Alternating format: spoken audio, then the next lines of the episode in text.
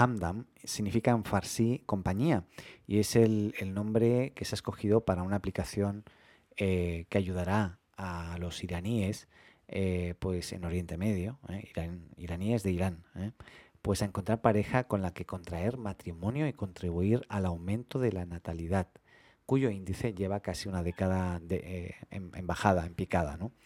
Ahí esta iniciativa procede del Centro Cultural Tebian, eh, dependiente de la Organización Islámica del Desarrollo, y que es un organismo que, que ofrece información a través de su página para ayudar a los matrimonios, respondiendo consultas sobre problemas o dudas eh, en, en la pareja, pero que ahora han dado un paso más allá y han creado como una especie de, pues nada, de aplicación de citas. En definitiva, es como un Tinder, básicamente, pero sin fotografías. Es bien curioso.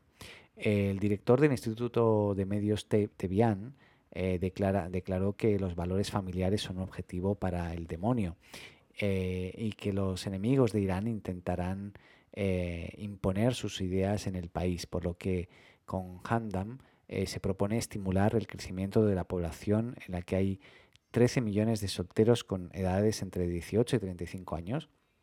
Y donde en dos mil diecinueve se registraron quinientos veinte mil matrimonios y ciento setenta mil divorcios, ¿no? En este caso.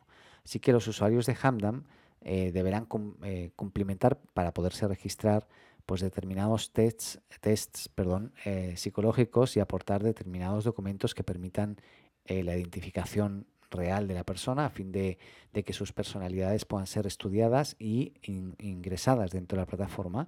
De esta manera se trazan los perfiles que se confrontan para que la plataforma ofrezca las mejores opciones en cuanto a la compatibilidad, ¿eh? El match típico, pues ahí.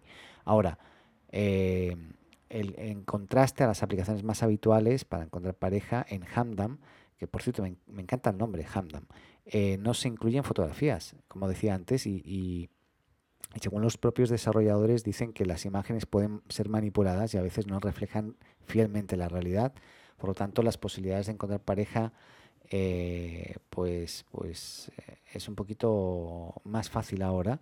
Ahora, ¿quién va a crearse un perfil en Hamdam? Yo ahí, pues no sé, lo dejo ahí abierto para que opinen, pero yo personalmente no abriría una cuenta ahí.